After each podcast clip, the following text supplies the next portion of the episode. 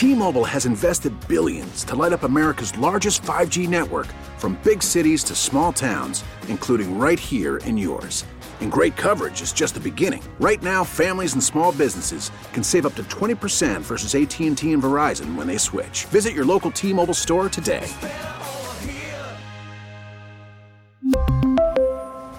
Plan savings with 3 lines of T-Mobile Essentials versus comparable available plans. Plan features and taxes and fees may vary.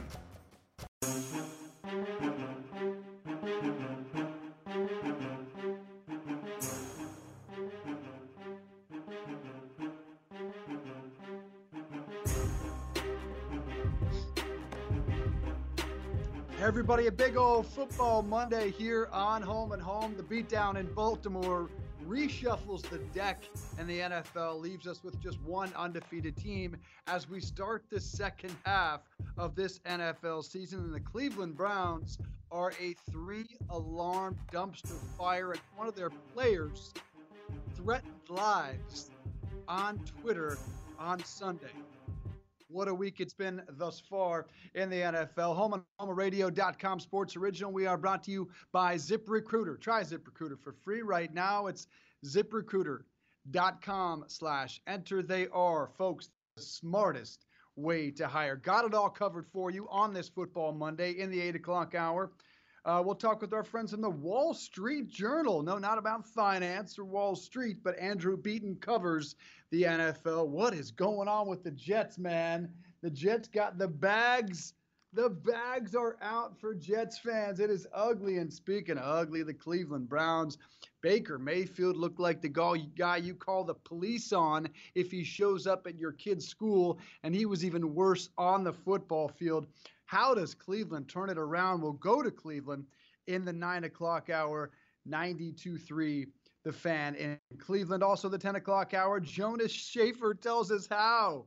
How Lamar Jackson did it to Bill Belichick's defense, knocking them from the ranks of the undefeated Jonas Shaffer from the Baltimore Sun. I'm Dave Briggs, not home today on Home and Home in New York City. Ross Tucker is home from a very interesting weekend, which we will get to later in the show, including his first football game in the stands with his wife. We'll get to that in a minute, Ross, but I just I have to eat crow as we start this day because I was certain that the New England Patriots would shut down Lamar Jackson for one very simple reason. Bill Belichick in my lifetime and yours has always done one thing well, and that's shut down the one thing your team does best. So all they had to do is contain Lamar Jackson and make him beat them through the air. They couldn't do it. Why not? Because it's a lot easier said than done. And don't beat yourself up too much, Dave. You had a good call with the Texans all over the Jags, over across the pond, number one. Number two, the only thing I'm certain about when it comes to the NFL is that I'm not really certain about anything on a week to week basis. I mean, what was yeah. it? Was it a couple weeks ago that the Cleveland Browns smashed the Ravens in Baltimore? Now we have on the same day the Browns losing in Denver in embarrassing fashion and the Ravens destroying the undefeated Patriots. So anyone that acts like or thinks they have it all figured out those are the people you really need to worry about because they don't. I'll be the first one to admit I don't have it all figured out. I feel like I have a pretty good sense for things from time to time. I thought the Jaguars were going to play much better against the beat up Texans bunch over there in London. But the reason why the Patriots were not able to slow down Lamar Jackson and the Ravens, and I've talked about this, I've written about it. It's because, Dave, the quarterback centric run game, quarterback focused run game is deadly. It is, I'm not going to say it's impossible to defend. It is very, very hard to defend, especially when you really only see it once a year, once or twice a year, maybe in college football. And when you have a guy like Lamar Jackson running it. I mean, that's the reality of things right now. I see it almost every week in the college game. Heck, I called the Army at Air Force game Saturday.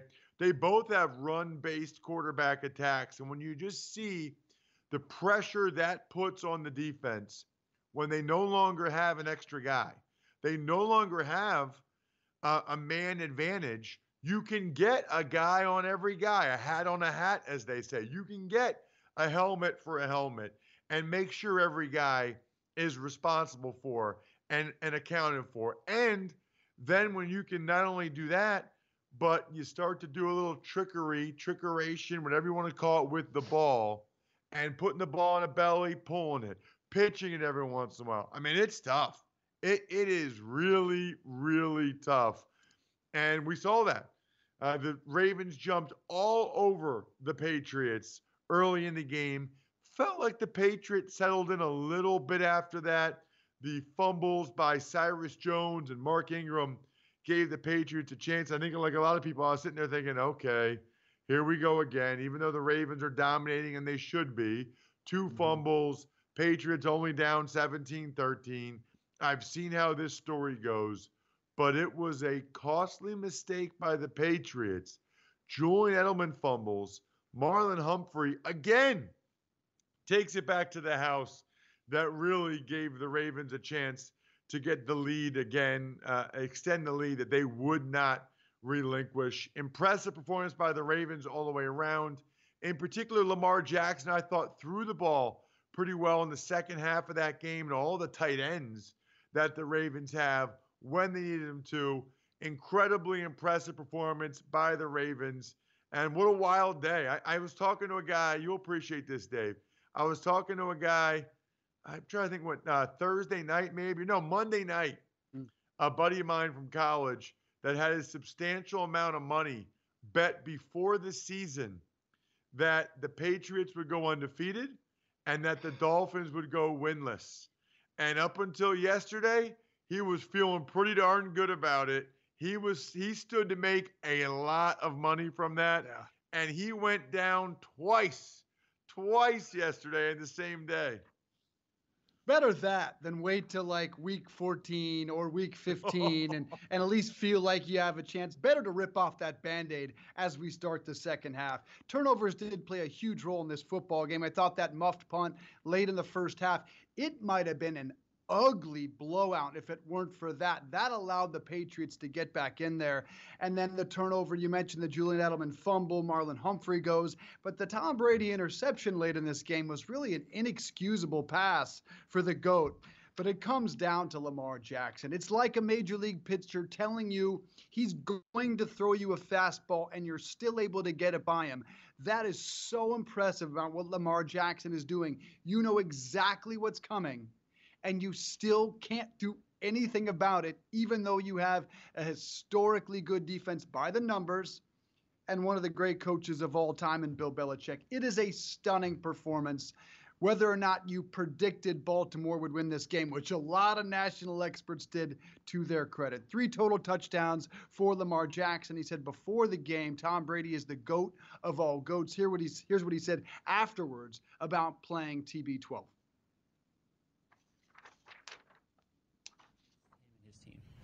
Uh, I'm trying to win versus anybody I play. I don't really dwell on one player or, you know, it's just this guy I want to beat. You know, um, like I said before, that's still the GOAT. Don't nothing change that. Um, I'm, I'm, happy to get the win, of course, um, especially at M&T Bank Stadium. So it's pretty cool, but I don't really care because it's to get Tom Brady. I just want to win. What is going through your mind when you hear the MVP chant break out in the crowd? We got a lot of season left to play, so don't worry about next game. I don't really care about that. I appreciate it. Lamar Jackson after playing the great Tom Brady and taking him out. Here's Earl Thomas with how good he thinks Lamar Jackson is playing now. I'm, I'm right with the crowd. I mean that. Like, man, this man's the MVP. Uh, I'm right behind him. I'm backing him. Uh, you know, he, he, he makes my job easier. And you know, when you finish a game like that, man, it's, it's just a solid relief again on us us on defense. We, if we ain't got to have the pressure on us, we don't want the pressure now. But if, if it comes to it, we'll, we'll, we'll deal with it. But it's good when those guys capitalize for us. What you're seeing is this defense energized, not just by Lamar Jackson and the electricity he brings to the football field, but what you heard in some other post game comments were guys saying, man, the way they are eating up the clock. We get to sit back there. We get to catch our breath. We get to chat with our teammates a little bit. I know I, I, go to the stat too often, but it is very indicative of an offense dominating on the field. Time of possession 37 to 22 in favor of Baltimore. And that is making all the world a difference for keeping the Patriots off the field, but also giving that defense a chance to rest and get after Tom Brady. And they hit him early and often in this game. But to the point that Earl Thomas is making, Ross, it seems like a no brainer at this point, given the way he has turned things around for Baltimore. Lamar Jackson clearly in the MVP conversation. Is he on top of it? You know, we, we always, I feel like, take this temperature, this pulse on a weekly basis. And I get it. You know, it's fun. It's a fun thing to talk about.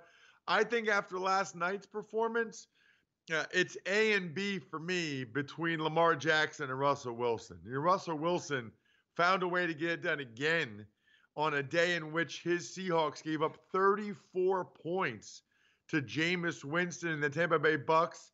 Russell Wilson still got it done like he always does, especially in overtime. So those two guys are intertwined for me right now. Russell Wilson, Lamar Jackson. I know there was a lot of Aaron Rodgers love but holy cow.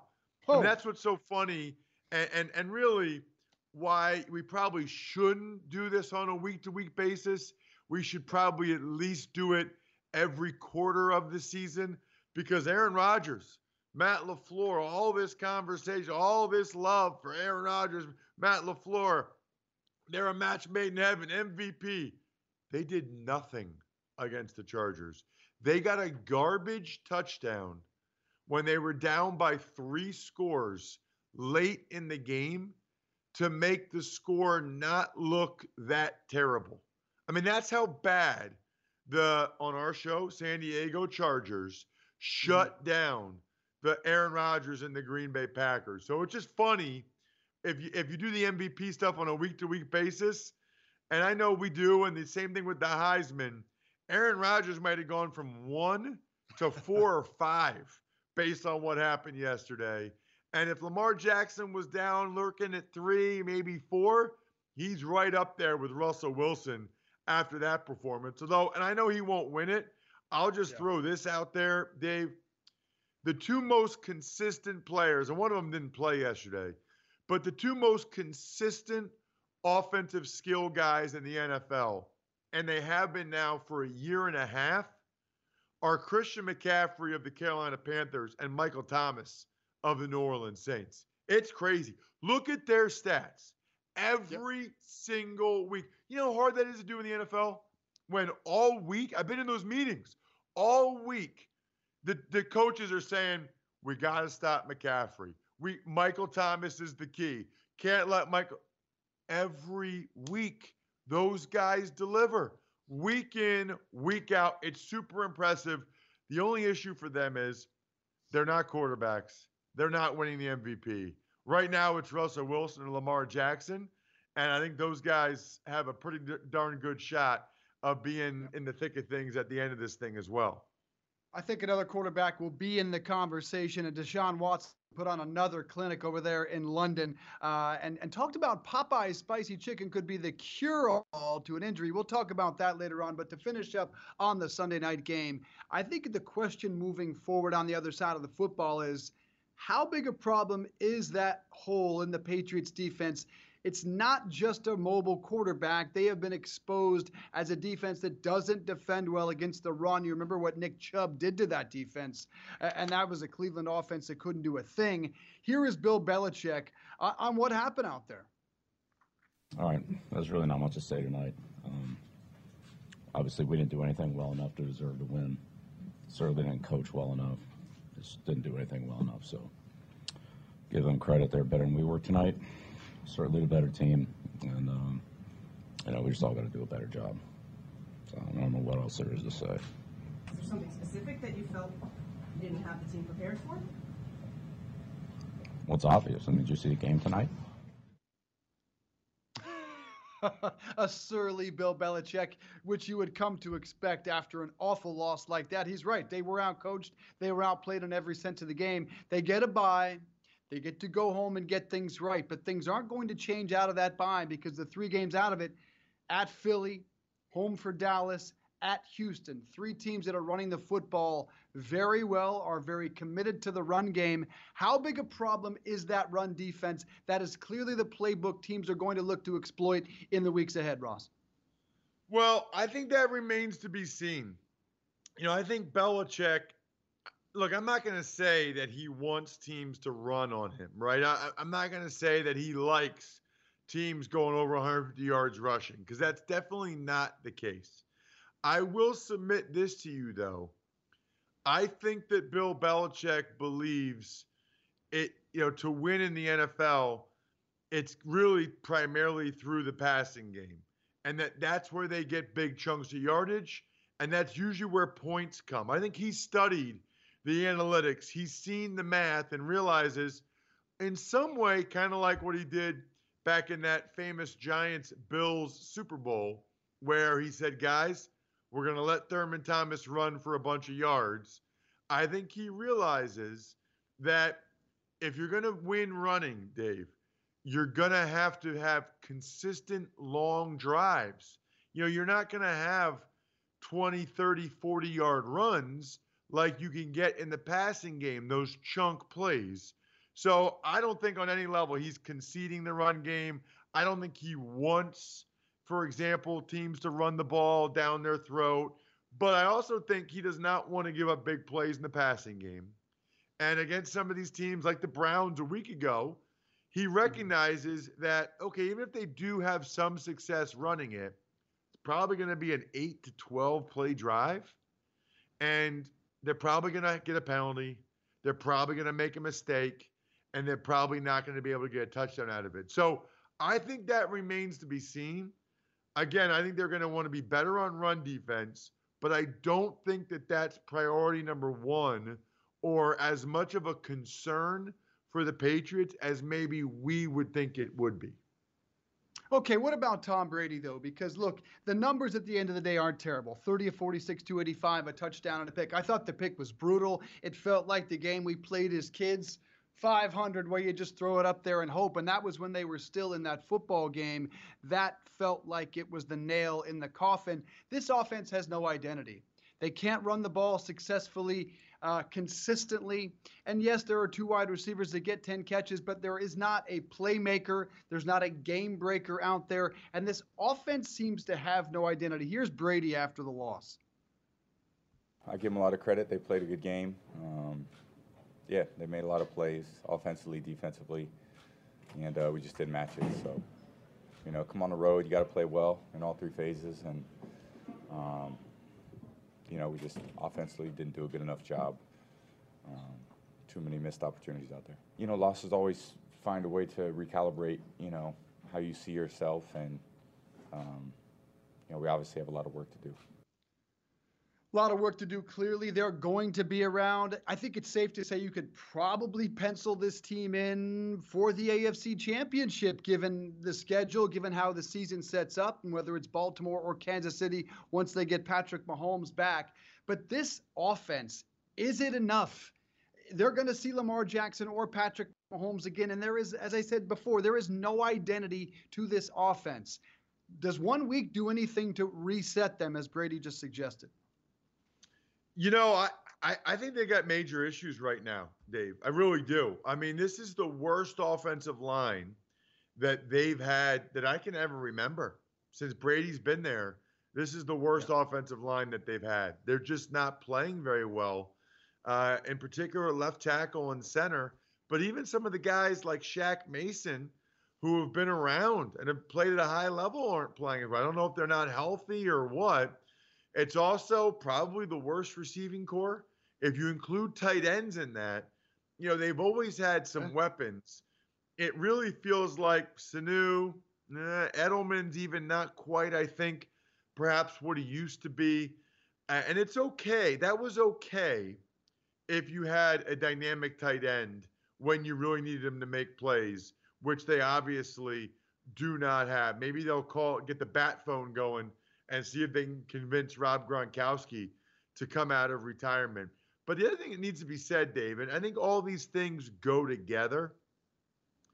Tom Brady does not look as good as he has typically. Now, in fairness, I can never remember ever him having to throw the ball away this often or having to get rid of it before he gets hit or sacked this often. I mean, the amount of times that he throws the ball away or down at a guy's feet, it's like three to five times a game. And by the way, those are winning plays. That's the right play. Except when you consider it's still not a positive play, and he leads the NFL in intentional grounding. Nobody knows the rules better than Brady. For him to lead the NFL in intentional grounding, gives you one indicator of just how often he's under duress and just how often he's throwing the ball away because he doesn't want to get hit.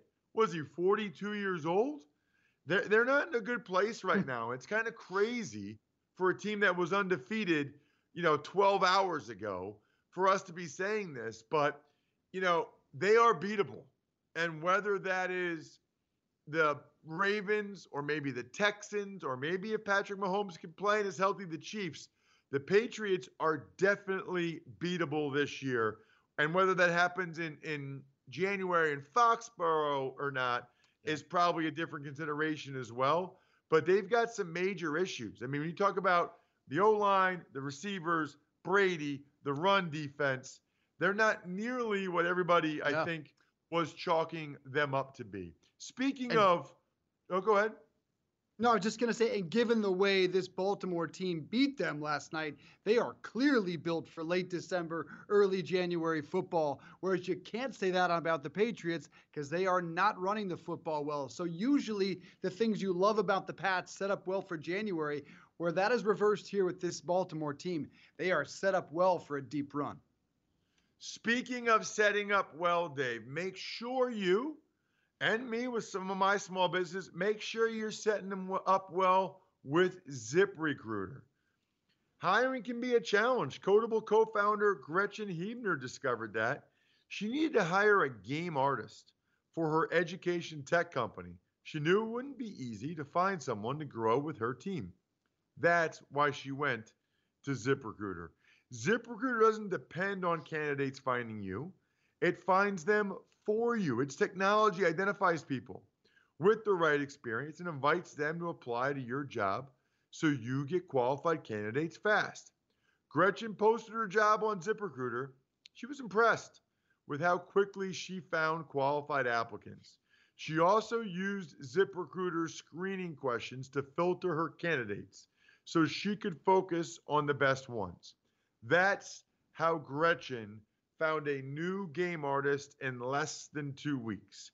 With results like that, it's no wonder four out of five employers who post on ZipRecruiter get a quality candidate within the first day. See why ZipRecruiter is effective for businesses of all sizes. Try ZipRecruiter for free at our web address, ziprecruiter.com slash enter. That's ziprecruiter.com slash E-N-T-E-R, ziprecruiter.com slash enter. ZipRecruiter, the smartest way to hire. All right, one fantastic nugget from week nine in the NFL falls under the category of a little trivia for you, Ross Tucker. I love this note because I like weird things about the game. The Allens, Kyle, Josh, and Brandon Allen, 3 0 First time in the Super Bowl era, three players, three quarterbacks rather, with the same last name, one in the same week. I'll give you the other two that started the same week, three guys, same last name. Curious how many of them you can mention. Back in 2000, three Johnsons started at quarterback. Back in 1984, three Wilsons started at quarterback. How many of those can you name, Ross Tucker? Oh, man. 2000. I'm going to go Rob Johnson. One. Brad Johnson. Easy. The other one I did not get. Doug Johnson. Doug that Johnson, one surprised maybe? me. Doug I, Johnson? I don't, yes, Doug Johnson. I don't remember the Doug Johnson that lost that game for the Atlanta Falcons. All right, you did pretty well. Two or three on the Johnsons. How about whoa, the whoa, Wilsons? Whoa, whoa, whoa, whoa, oh, yeah. Why was that not three of three? Well, you. Oh, I, th- I thought I said it before you got it. Did no, you? Did you no, get no, it before no. I I, get it? credit for that. Oh. Don't let me Oh, finish. okay. Let me finish. I got I- Doug Johnson. I remember him playing for the Gators for Florida. I don't remember that game he started for the Atlanta Falcons, but Doug Johnson was the only other. Jo- no, I get full credit for that because there's no way in hell I'm going to know all three Wilsons in '84. But I want credit for Rob John. Rob Johnson, I'm going to say, was Buffalo Bills. Uh, yes. Yes, Brad Johnson right. in 2000 would have been uh, Washington Redskins. That is correct, sir. Very solid performance. I got two or three on the Johnsons. I only got one of three on the Wilsons. 1984. How many you got? Okay, 1984. I'm five years old, so this is going to be rough. I think one of them is Mark Wilson, probably for the Raiders. Damn, you're good. Yep. Okay, so that's four. Uh, Wade Wilson, Vikings. Bingo. That's the one I got. Okay. One other. Okay, so that's five. Dude, if I get this, I, I am irrationally excited right now. I, am, I, I, I don't care how many guests we have. I don't care how long this damn show goes. We're not doing anything. We're not doing shit until I figure out this sixth guy. This look, I, I need small victories in life, okay? Little things like this get me happy. Um, Okay. You want a conference or a team? No, no, not yet. Not yet. Let me Okay. see if I can just think of it first. Wade Wilson. This is, by the way, probably great, great audio and video. Me just sitting here thinking in my head. Mark Wilson, Wade Wilson. We need trivia music. We need like Jeopardy, Final Jeopardy music or something for, for the listeners and to the viewers. Yep. Exactly. I'll give you 10 more seconds. 10, 9, 8, 7, 6. Don't Google it. 5, 4, 3, 2, Okay. 1. Ah, ah, ah. All right. Now give me a hint. Give me a give me a uh, the team. Saints. New Orleans Saints. Yeah. I don't know. Doesn't have it. Dave Wilson, also a Wilson brother. No relation to any of these guys, but Dave Wilson, New Orleans Saints. So there you go. Your Wilsons, your Johnsons, your Allens. The Allens this weekend were fantastic. We will talk about all of them, most notably Brandon Allen, the Broncos quarterback who had never taken an NFL snap, who outduels Baker Mayfield. We're going to get into that game and so much more ahead. We're going to take a quick break here. And when we come back, we'll talk to our good friend Andrew Beaton from the Wall Street Journal. He covers the NFL. Let's ask about the disaster that is the New York Jets. Andrew Beaton, Wall Street Journal, after a quick break.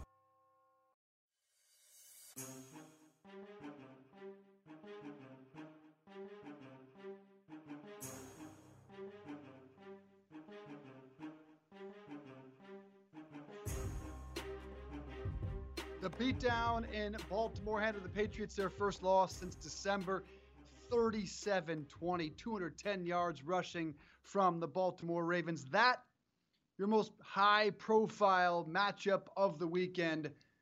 Let's talk about the lowest profile matchup of the weekend. Why don't we? With Andrew Beaton, the Wall Street Journal. He covers all things NFL. And it is arguably every bit as interesting what's going on on the other end of the spectrum.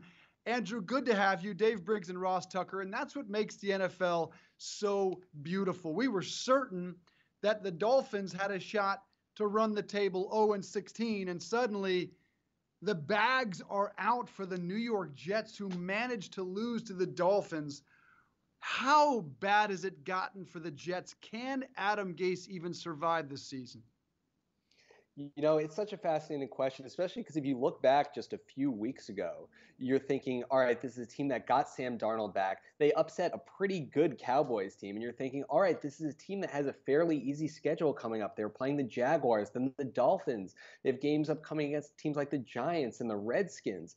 It was reasonable to think that, hey, maybe the Jets could make a little bit of a run here after that Cowboys win. And instead, it has been as ugly of a showing in the as there's been in the entire NFL.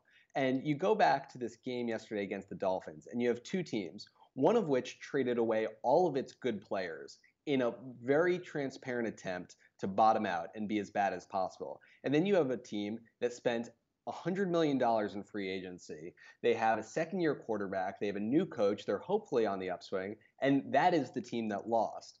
So uh, it's exactly what you're saying that sometimes the most fascinating, the most stunning, the most incredible things can happen in the ugliest of NFL games. Yeah, you know, Andrew, I, and I guess just to follow up to that, and I've thought about this, but with guys like Freddie Kitchens and Adam Gase, and there's still seven games to go, and, and we, we we get that, or eight in some cases. But at this point, I'd be interested to hear what the argument is that those guys or their agents would even have to suggest that they should be back for more than a year. I mean, it's really pretty crazy that this is where we are with these two coaches halfway through their first year with these clubs. You know, and I think they're both interesting because they're actually pretty different situations, even though we're both wondering the same exact thing about the head coach. Because in Cleveland, you can look at the roster and say, this is a team with immense talent that understandably had some fairly high expectations going into the year. I mean, you look at that defense and that you feel like that team should be competitive based on that alone. Then you add an offense that has a running weapon in Nick Chubb. You have receivers like Jarvis Landry and Odell Beckham Jr., and then a quarterback who played well last year this is a team that reasonably had high expectations. On the other hand, I think if you're Adam Gase's agent, you're probably saying, look, this is a situation I inherited, and yes, I want to be getting more out of Sam Darnold and to be putting him in better situations to succeed. But there's a reason that they ousted the general manager, Mike Maccagnan, at the strangest of times after he spent all this money in free agency and did the draft for them. And so if you're his agent, you're probably saying, look, this is a team that is really talent barren and saying, you know, we need to rebuild the entire offensive line. We need to rebuild the secondary. We need pretty much everything. And I think that's the plea you make if you're Adam Gase. And I think it's more difficult to understand if you're Freddie Kitchens, how you can argue a team with that much talent is underperforming to this level and is once again in the race for a pretty high draft pick. But it's fascinating because both of these teams are probably looking at these head coaches and saying, we want some sense of stability. These are two franchises that have had a real lack of that for so long. And the idea for both of those teams of now firing a coach a year in is it the smart decision? Very possibly, because you just want to cut your losses when you see something's not working. But on the other hand, you can also see why it might be difficult for an owner, for a front office to say, all right, this is a st- franchise that has lacked stability, and we're about to go through this whole ring around again. Talking to Andrew Beaton from the Wall Street Journal, covers the NFL for the Journal. And I do want to get to the winning teams in this league, but I can't help when I look at the top to the bottom roster and their situations moving forward. Again, on the Jets and the Dolphins, Miami has more than 100 million in cap space. They have nine picks in the first two rounds the next two years. A year ago, it was thought that the Jets made the right call. They got Sam Darnold. They got a Hall of Fame running back. At this point, which which roster, complete with cap space and draft picks, would you rather have right now building for the next five years? You know, I still probably go with the Jets because the toughest question to answer in football is quarterback, and I'm someone who happens to believe in Sam Darnold, and I think he's just been put in positions to fail oh, for the most part over the last couple years. Given he last year in particular, he had a lot of issues at receiver, barely had any pass catchers. This year, I think you can put up the Jets line as one of the worst in the league, and you can point to the play calling and saying this is putting Sam Darnold in a position to fail.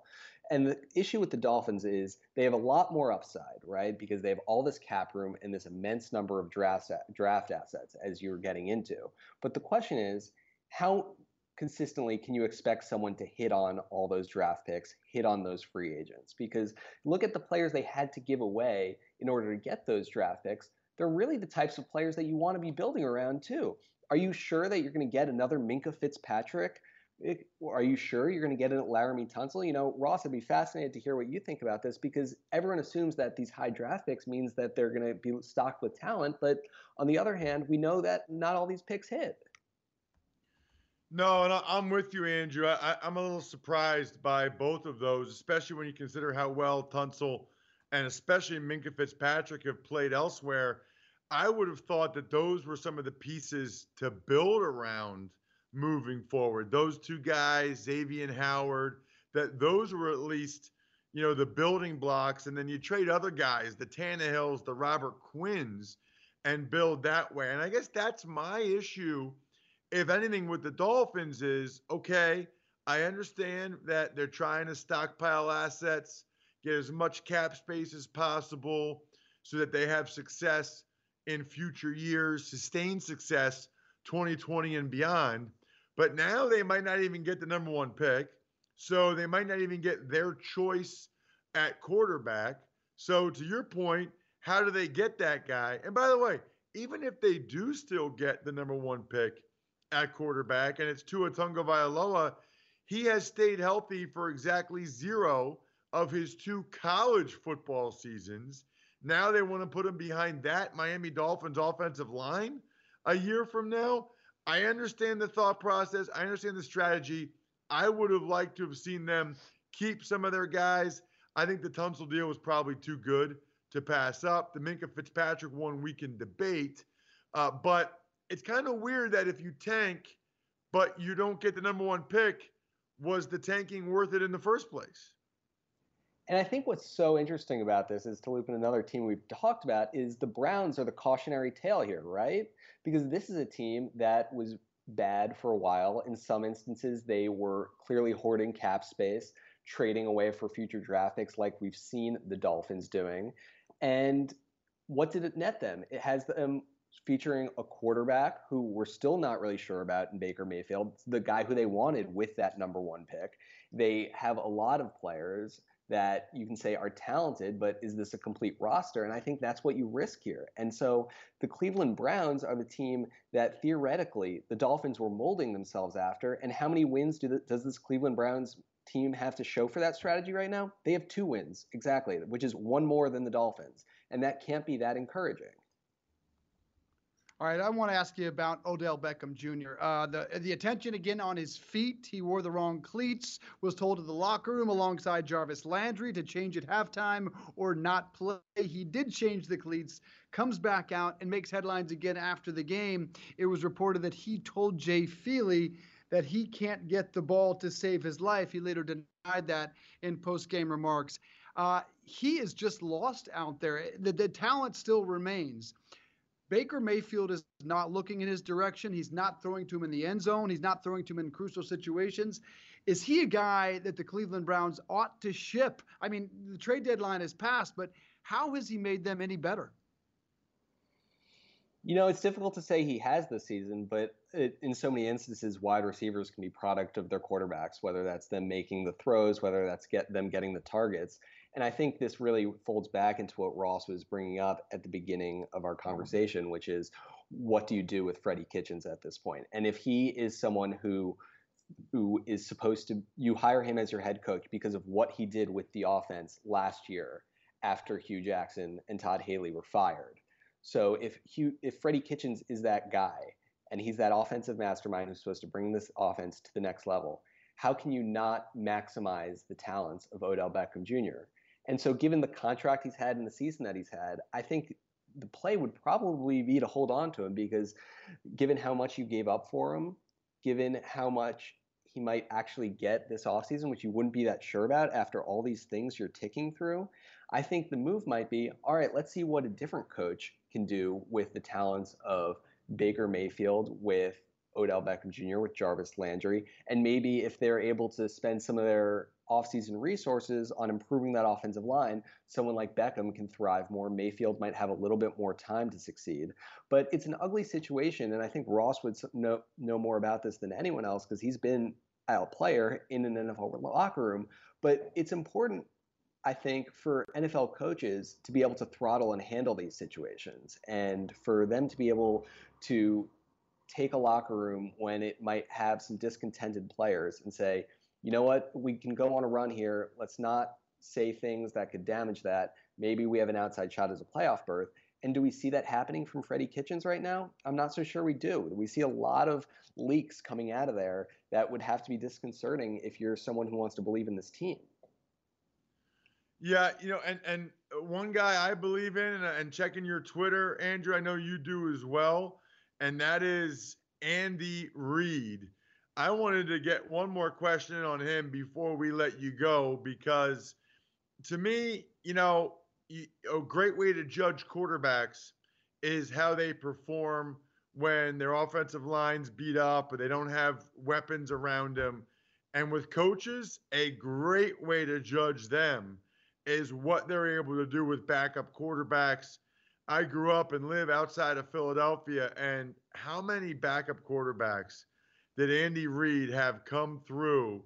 The AJ Feeleys and Koy Detmers, Kevin Kolb, uh, even Vic when he was a backup, and later on Nick Foles. I mean, the success that Andy Reid had with so many different backup quarterbacks is extremely impressive, and he's doing it yet again with Matt Moore. I thought that was as significant as anything yesterday in the NFL was the win for the Chiefs against a good Vikings team with Matt Moore at the helm.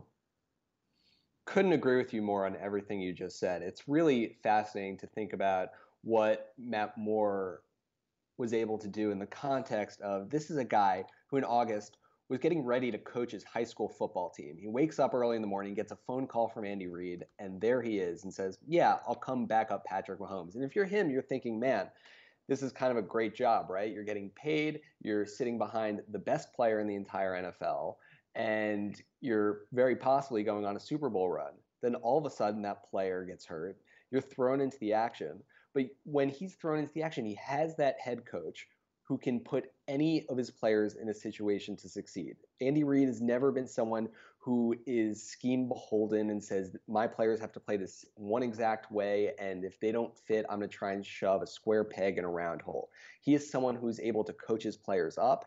He is someone who's able to scheme around their talents and their deficiencies and he was able to coach Matt, Matt Moore led offense into a win against a pretty difficult Minnesota Vikings team. And to your point, this is what you see all of the really, really good coaches do. It's how you see Bill Belichick have such a good season with Matt Cassel at quarterback. It's how you see a team like the Eagles a couple years ago win the Super Bowl with Nick Foles, who is obviously a much better than average backup, but it still takes a lot for Doug Pederson for that guy to come in and lead this team all the way. So what Andy Reid was able to do with Matt Moore and keep this team afloat because all of a sudden if this team starts slipping you're starting wondering all right are they can a team like the Chargers creep in and take the AFC West? The Raiders aren't playing terribly. It's start it starts to get pretty reasonable to ask questions about how the Chiefs might finish this season. But when they win this game, they get that sixth win, and you're possibly getting Mahomes back for the next game. It completely changes the course of the season, and that is all on good head coaching. Great head coaching. No doubt about that. Andrew Beaton, Wall Street Journal. Good to have you, man. Thanks so much, guys. Have a great Monday. And you. All right. So the Chiefs were impressive in getting by the Vikes. That's a game the Vikings have to win. Uh, look, Kirk Cousins throws three touchdowns. I know Andy Reid uh, is just an impressive uh, game planner, but look, isn't this a game Kirk Cousins has to find a way to win against Matt Moore? Obviously, the biggest play of the game, the 91 yard touchdown run from Damien Williams Ross, the longest run of the season in the NFL. Just feels like if you're the Minnesota Vikings, that exposed a fatal flaw. By the way, how come every time we talk about the Minnesota Vikings, all I want to do is the Minnesota Vikings? Do you know what I'm talking about? I have no idea what in the world you're talking about. What is that? Um, I got to pull it up. You've never seen the this you never heard the song Truth Hurts by Lizzo? No idea what that is. I, I does it I what is this from games? Is this from uh, the radio? No, I, this, it's Help a very popular song on the radio, and every time we talk about Minnesota Vikings, all I want to do is think, why men great till they gotta be great? Don't text me, tell it straight to my face. Best friend sent me down in the salon chair. Shampoo press get you out of my hair. Fresh photos with the bomb lighting. New man on the Minnesota Vikings. Truth Hurts needed something more exciting. Bum bum bida ba bum bum bay. You've heard that song. That that is on. That is a gem. That is a new bestseller. You, you, you've heard that Tucker song, right? Tape. If I do, your voice didn't help jog the memory. I All don't right, how know about it, this man. part? How about this part? You ready? How about this part? You tried to break my heart. Oh, that breaks my heart. That you thought you ever had it. No, you ain't from the start. Hey, I'm glad you're back with your bit. Yeah, I'm not gonna say that word. I mean, you want to hide. I will never, ever, ever, ever be your side. I put the singing in single. Ain't worried about a ring on my finger. So you can tell your friend, shoot your shot when you see him. It's okay. He already in my DMs. So you've never heard that song? Yes, you have. You Should have, we you've any listeners or viewers remaining? I apologize. I'm gonna have to look at it on iTunes, perhaps. I mean, I'm not I'm not knocking the quality of your voice because your voice is beautiful, it is poetic. But right now, where we sit right now, nothing. It is doing nothing for me, not jogging a single memory. But I'll check it out on iTunes. Do you know the name of the tune? Uh, it- Uh, Truth Hurts by Lizzo. Yeah, Truth Truth, Hurts, okay, by Lizzo. okay. And Truth all I'm saying is, anytime I right. think about or talk about the Minnesota Vikings, that song comes to my head. You know what's funny? I think, and we talked about this a little bit with Andrew, but don't you think, Dave? And we actually talked about this, you and I, last week, talking about Bill Belichick and Joe Gibbs. But Yeah. I think how you do with a backup quarterback is a great indicator of how good of a coach you are. And look, Belichick's been terrific with backup quarterbacks, just hasn't had ultimate success with them in terms of playoffs and stuff. But for quarterbacks, I also think how you perform in the fourth quarter, how you perform late in games that are close is a really good indicator as well, in addition to how you do when you don't have great weapons around you. And on that level, to your point, Dave, yesterday was a terrific evaluation for Andy Reid. Yet again, having a guy that got off the couch have a huge win. I mean, that that was a gigantic swing game for both the Chiefs and the Vikings. I'm telling you, Dave, if the Chiefs lost that game, I would have really gotten into my spiel about the Patrick Mahomes cost benefit analysis. If they had lost yet another one, and whether or not it makes sense to bring him back at all this year, I would have really gone down that road.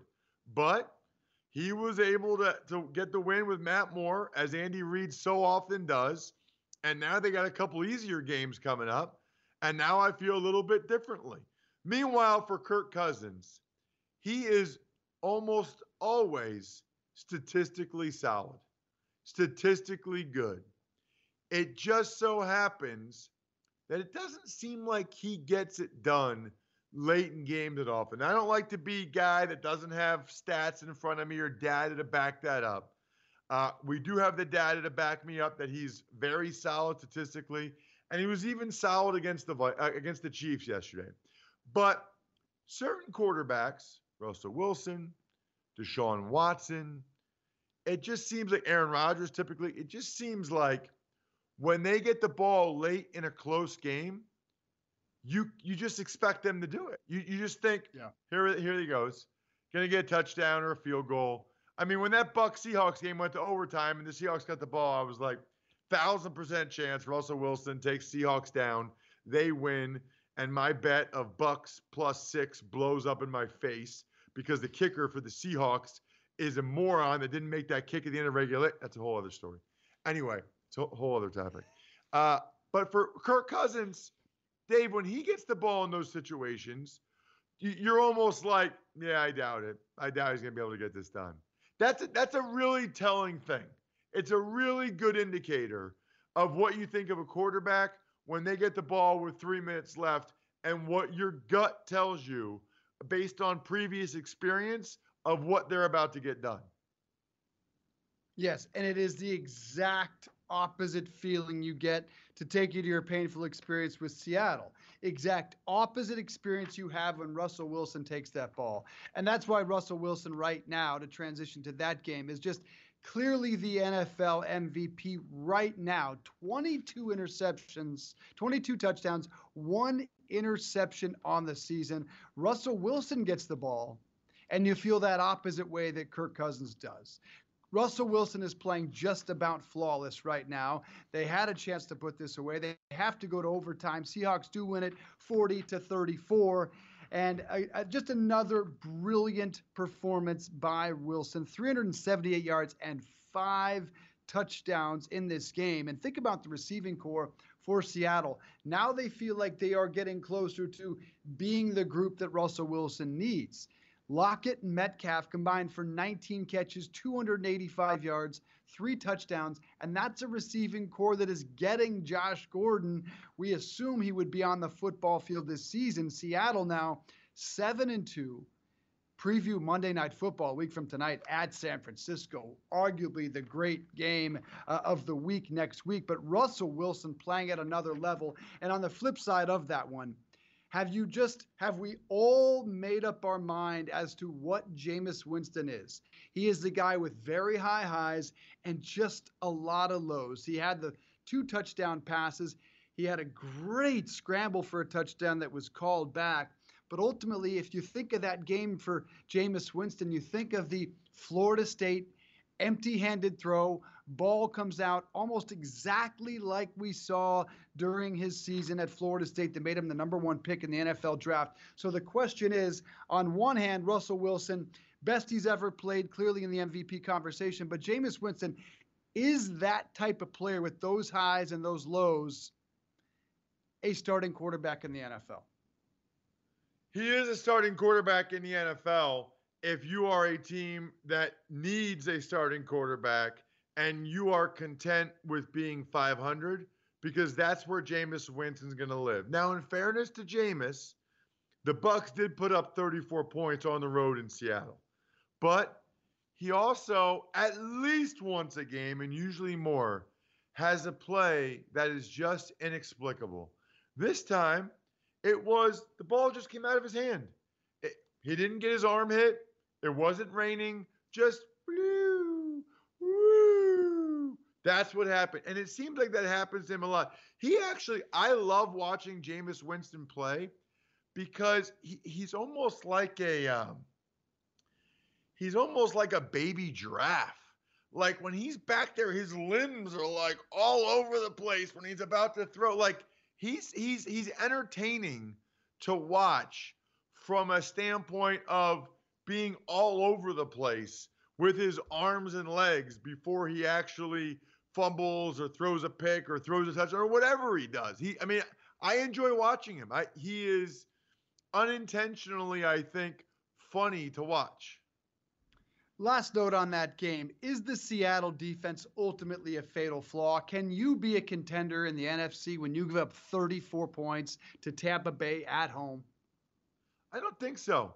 I don't think you can. Really? I, mean, I think Russell Wilson gives him a chance, Dave, but they're certainly behind the New Orleans Saints and the San Francisco 49ers in my mind, and probably significantly behind. I mean, I, you know, those are clearly the two best teams. I'd put Green Bay three. You know, I do power rankings every Tuesday. You know, maybe I would put Seattle four but I definitely put them behind the first three, especially the Saints and the Niners. I mean, Saints and Niners look like they are on the path to getting those byes. By the way, I hope everyone listened to the Drew Brees Purdue pump up speech on Saturday. We'll see if we can get that for you later in the program. Nobody delivers a better hype speech than Drew Brees on the bye week uh, at his alma mater. So we're going to take a quick break. When we come back, we are going to talk about those Green Bay Packers that Ross mentioned there. What in the hell happened to them? If you drop me on this planet, having slept through the first eight weeks, I would think that was a team in contention for the number one pick in the NFL draft. How does a team so good play so bad? And, breaking news out of the Cleveland Browns, a guy that threatened to kill a man on Twitter after a loss against the Broncos, waived this morning by the Browns. You won't believe what the Browns safety, now former safety, tweeted on Sunday night. Back after a quick break. Cleveland Browns player threatened to kill a man on Twitter after Sunday's loss to the Broncos. That will not surprise you. That player has been waived. We'll talk about that and where does this Browns season go from here? The schedule looked beautiful for them to find a way into the postseason. Not so much anymore. Uh, big O Football Monday on Home and Home Radio.com Sports Original. We are brought to you by ZipRecruiter. Try ZipRecruiter for free right now. It's ZipRecruiter.com slash enter. I'm Dave Briggs, home in Connecticut. Ross Tucker is home in Pennsylvania. A lot to get to in the next hour, including Mike Borman. They call him Chico 92.3 The Fan in Cleveland. He will talk about all things Brown related. It is getting ugly there. And in the 10 o'clock hour, Jonas Shaffer joins us from the Baltimore Sun to talk about the dominant effort by Lamar Jackson and the Baltimore Ravens run game against Bill Belichick's defense. But Ross, let's start with this big news. Jermaine Whitehead, the Cleveland Browns safety, who was a debacle on the football field Sunday. Uh, the tackling effort was just truly something to see. But it was on social media where things truly got ugly after the Browns lost to the Broncos when there were people going after Jermaine Whitehead on Twitter, and he did not take to that well, to say the least. On one hand, tweeting, Don't get shot at, little bitch. Can you whoop my ass? F football. Let me know when you need the address, as in handing handing out his address on Twitter, which he later did, tweeting out his actual home address any effing day of the week. Cracker, he wasn't done. The Brown safety, Jermaine Whitehead, later tweeting to someone, I'm a kill you, bitch. That's on blood and later Twitter suspended the account. The Browns called those tweets inappropriate, only now waiving him. Uh, I don't know why, Ross, this was not a bigger story late Sunday night and early Monday morning. It seems one of those things because the tweets were deleted and the account suspended. Perhaps the mainstream sports media is just now getting wind of all of this. Um, now, to begin with, fans are highly inappropriate on Twitter and they were to Jermaine Whitehead. This may be the reason why football players should stay off the platform if they can't take the at replies. Well, you're exactly right. And I think, by the way, I think that that is actually the uh, the address for the Cleveland Browns team facility, unless he just lives like on that same block, because the the Browns facility is Lou Groza Boulevard, in Berea, Ohio. So Oh, you're right. You're right. Um, oh, you're um, right. Yeah, so I don't know. Maybe he lives that right down the street, but it doesn't matter. Uh, this is obviously not behavior you can have. You know, he did not have a good game. He started every game this year for them. Evidently, he has a broken hand uh, that he said in, in a tweet to Dustin Fox that that is what is hurting him from tackling he had a tough time handling the criticism. Here's the response to Dustin Fox, who had mentioned that Whitehead's uh, tackling was atrocious. I, I don't even know how to.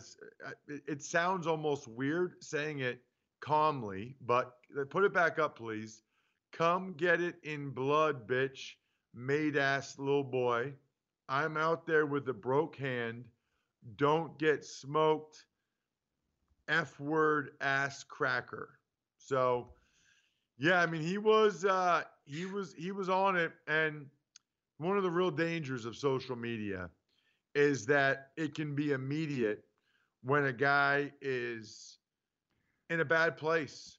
And you know, I can tell you right now, Dave, there were times during my career that I would not have been in a good place to be looking at people criticizing me and responding to it, right? Like after a mm.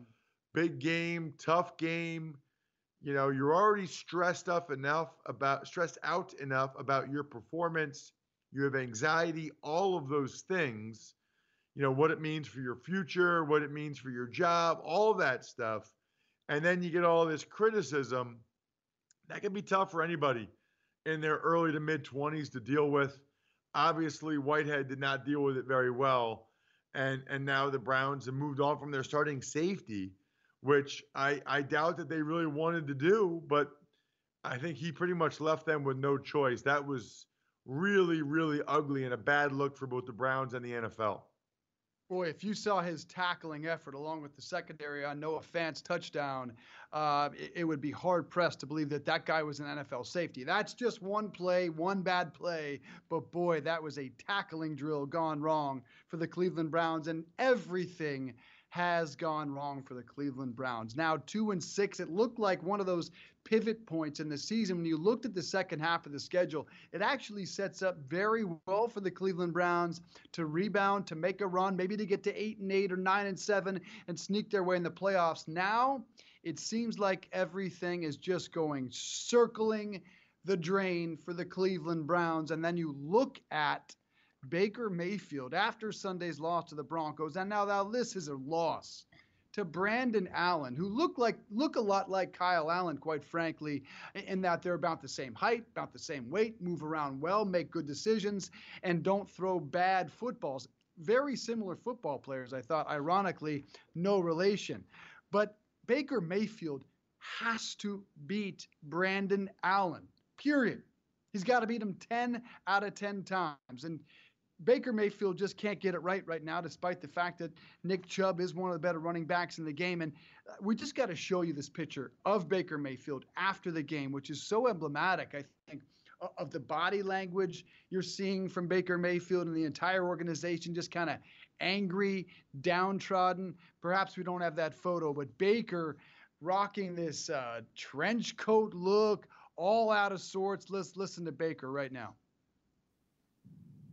Um, we just didn't make the plays when they're there. Uh, I feel like we had a good plan. Um, so did they, but it, it, comes down to just executing. Um, singular focus on the next week ahead. You know, look at the film, see exactly what happened. Um, you know, obviously we, we know not getting touchdowns in the red zone is is the biggest problem, but we'll see exactly why. Um, address that uh, and, and, singular focus moving forward. Uh, another AFC opponent next week, and a good one at that. Baker Mayfield after the loss to the Broncos 24-19. Cleveland is now 2 and 6 and this suddenly feels like a team who could find themselves in contention for a top 5, 6 or 7 pick because nothing is going right for Cleveland. That defense should have chewed up the Denver Bronco offense knowing Phillip Lindsay was going to be the guy they go to early and often. Lindsay needed 9 carries. 9 carries for 92 yards and a touchdown. I thought, Ross, this Cleveland season would turn itself around once they got through the hard top part of the schedule and faced a pretty easy path. Now it feels very combustible and like Freddie Kitchens is just once again in way over his head. Can he survive this season? It doesn't look like an organization that wants to make an in season change, but a guy is clearly outclassed. Yeah, I think it's probably unlikely. Uh, I mean, it's possible, uh, but they would have to go on an epic run here down the second half of the season. I mean, they have really invested a lot in this season. You think about the Odell Beckham Jr. trade, and to have it go like this, and just think about, I mean, just think about in the last four days, five days, you had Baker Mayfield storm off after he was asked what I thought was a not a great question, but a fine question. You know, there's a lot of questions that aren't great questions when you're a player and it's a beat writer asking you a question, but you answer it as best you can. So you had the quarterback storm off, who, by the way, we played that audio. He really sounds like a beaten man. I mean, he he sounds he he sounded so defeated. Maybe that's okay. Maybe that's the Maybe that's the tone he should take after a loss like that. But he just sounds like he's beaten down. You know, all the success he had at Oklahoma. Last year, things went so well. He just, he really sounds like this is wearing on him. But to summarize, Freddie Kitchens makes some of the worst in game decisions I've ever seen. That's number one. Number two, his quarterback stormed off away from the media, had a media meltdown last week. Then his wide receivers both had to change their shoes at halftime because they wore shoes that were not allowed on an NFL field. Good thing that was their priority and that was their focus. Then you have your safety go on a Twitter tirade threatening to kill people after the game. I mean, Dave, we talked about a little bit earlier with Andrew. What would be like? Pretend you're Freddie Kitchens, okay? Mm-hmm. What would be your selling point if I was Jimmy Haslam and I was saying, Freddie, we're debating whether or not to bring you back? Like, what do you even say? What What's even like your pitch? You, I mean, you have not, you got nothing. You have no pitch. I can't think of one thing that is getting better. Now, it looked like they found a rhythm that would work a couple of weeks ago with leaning on Nick Chubb first, running the play action off of that, taking away few more progressions from Baker Mayfield. Look, make him make him like a two-read quarterback, simplify the offense. Nothing is getting better for the Cleveland Browns. Not the offense, not the defense, not the special teams. They are the most penalized team in the league, and that continues to haunt them each and every week. And you can just feel the frustration, not just on Baker Mayfield, but in particular on Odell Beckham Jr. You mentioned the cleat thing, but he was clearly unhappy after that performance. Uh, game on the line. Baker Mayfield doesn't look his way. Looked like OBJ had a step on Chris Harris in the end zone for a touchdown that would have won that game. And look, it's not a bad game for Beckham when all is said and done. Five catches, more than 80 yards. But in the end, 39 catches for Odell Beckham Jr. You got to be kidding me. Christian McCaffrey has 42 out of the backfield for the Carolina Panthers he feels like a guy who is very frustrated and just so emblematic of everything with this Cleveland team. Clearly was not a trade that has improved them. Baker Mayfield doesn't like to lock in on any one receiver, even if they have one of the top three or four guys in the league. Boy, the schedule is still favorable, and here it is. After Buffalo, which is a tough game, certainly given their defense, they go Pittsburgh, Miami, Pittsburgh, Cincinnati, Arizona, then Baltimore, a tough one, and finish with Cincinnati again at Cincinnati in week 17. Still, it's all out there for the Cleveland Browns to maybe make a run towards the playoffs. It ain't going to happen.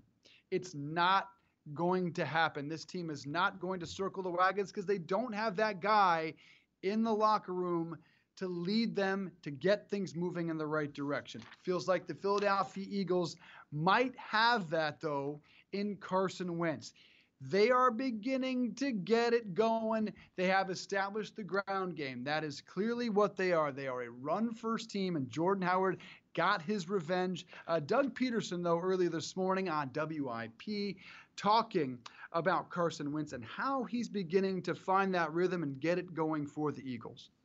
Yeah, it's he's really he's really kind of come into his own. You know, I think I think it too it comes with just experience with playing and just just feeling the game and uh, understanding more of the offense, uh, sort of where everybody is going to be on a particular pass route, what we ask him to do in the run game, you know, and, and so from that standpoint, he's and he's a sharp guy, um, and and so he's he's just he's just he's he's playing the position, you know, and, and we keep coaching him up and and and uh, and, and and really you know, let him let him be him, but at the same time, you know, uh, use use the whole field, use the offense, um, spread the ball around, and and and make some plays. And uh, gosh, he, he he played well yesterday. He stood in there tough many times, took some took some hits, but delivered some good good footballs and accurate throws. And you know, that's what you want from your quarterback. It's uh, it's something that uh, you know obviously we continue to grow with him and um, you know some exciting things are, are, are, coming not only with him but hopefully with our offense down the road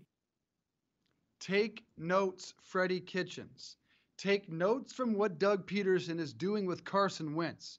He was struggling earlier this year. It does look like Pederson has simplified things. Now they're getting nothing from their wide receivers there. Absolutely nothing. DeSean Jackson returned for about five minutes. He is soft and he is on the shelf yet again. Alshon Jeffery looks like he is cooked. So what do they do? They rely on the tight ends and finally start getting the ball to Zach Ertz. Nine catches, 103 yards, and a touchdown. They get four more from Dallas Goedert one of the best groups of tight end, if not the best in the NFL. Simplify things. Start with the ground game. Jordan Howard has been fantastic. Phillies won two in a row. They're five and four, and you can certainly start to feel it coming for the Eagles. I know you were there. What'd you think? Uh, yeah. Well, here's the deal. Uh, there's good and there's pros and cons, good news and bad news for the Eagles, right? The good news is they ran the ball very well again. Uh, the defense played pretty good against the Bears team. Holy crap, Dave! I mean, we'll get into brutal. it, but I w- w- I was Yeah. at the game. At one point, right before halftime, the Chicago Bears had negative 10 yards of offense for the first half. I think they threw like some, you know, little screen to get in positive yardage at halftime, but it was Nine. ugly. Ugly. Is that how many they had? They had nine yards, nine times, Nine nine yards. yards in the first Nine half, times. and it was 19 to nothing. That is an awful football team, which we will get to in a moment. But continue. Yeah. So, but for the Eagles, the negative is, and the positive is, once again, they closed out the game at the end. Doug Pederson was masterful with the screen calls on that last drive. They sealed the game. It was only 19 14. They possessed the ball for like eight minutes, went down. Wentz made the right plays. They get the field goal to go up by eight. They win 22 14, which is probably about what you thought the score would be going into that one, even though they got off to such a good start. But they still have some concerns, Dave. And, and the biggest one is the wide receiver position. Look, I'm always a little uncomfortable talking about medical stuff without having more information. I did think it was weird that DeSean Jackson came back to play in the game the week before the bye. Seemed to me like it would have made sense to give him two more full weeks so he could get fully healthy. Then again, it, the, the the injury's been described to me like a sports hernia, core muscle injury. I don't know why he didn't have the surgery in the first place. So maybe that I don't know what the injury is. Maybe we don't have enough information there. But you combine DeSean Jackson playing a handful of plays in the first quarter before he gets hurt and three drops by Alshon Jeffery, and the Eagles have major issues at wide receiver. And frankly, for them to have a chance to be a Super Bowl contender, they need a healthy DeSean Jackson. I don't know if that's going to happen at this point this season.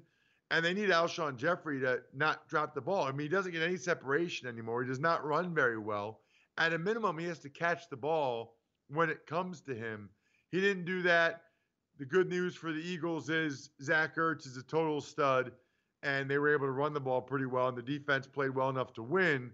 It's just not going to be good enough for the the big dreams and aspirations the Eagles had for this season.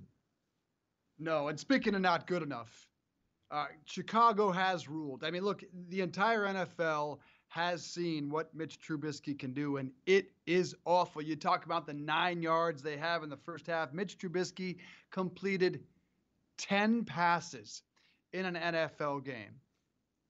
10 passes, 10 for 21 in this game, 125 yards. The Bears have lost their third straight.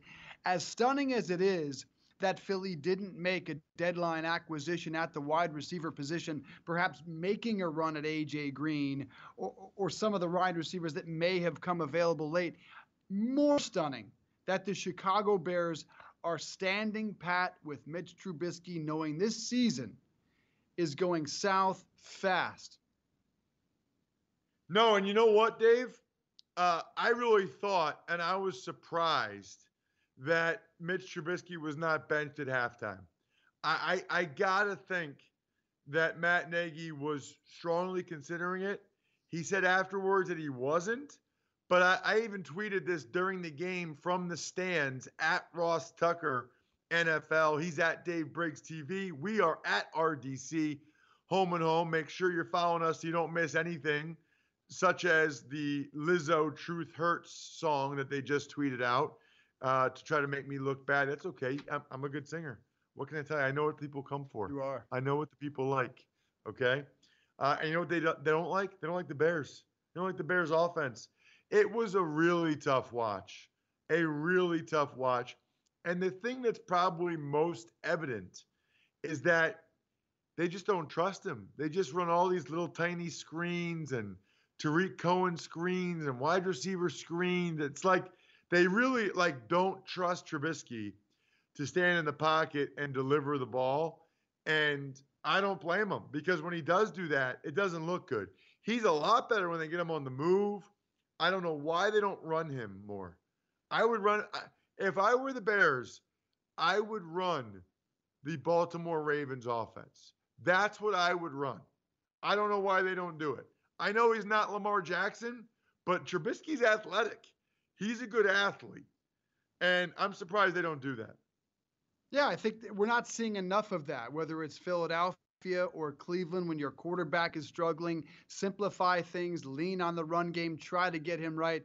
Mitchell Trubisky, not entirely clear if he is a even a backup quarterback in this league because he completely looks lost. We really need new phones. T-Mobile will cover the cost of four amazing new iPhone 15s, and each line is only $25 a month. New iPhone 15s? Only at T-Mobile get four iPhone 15s on us and four lines for 25 bucks per line per month with eligible trade-in when you switch.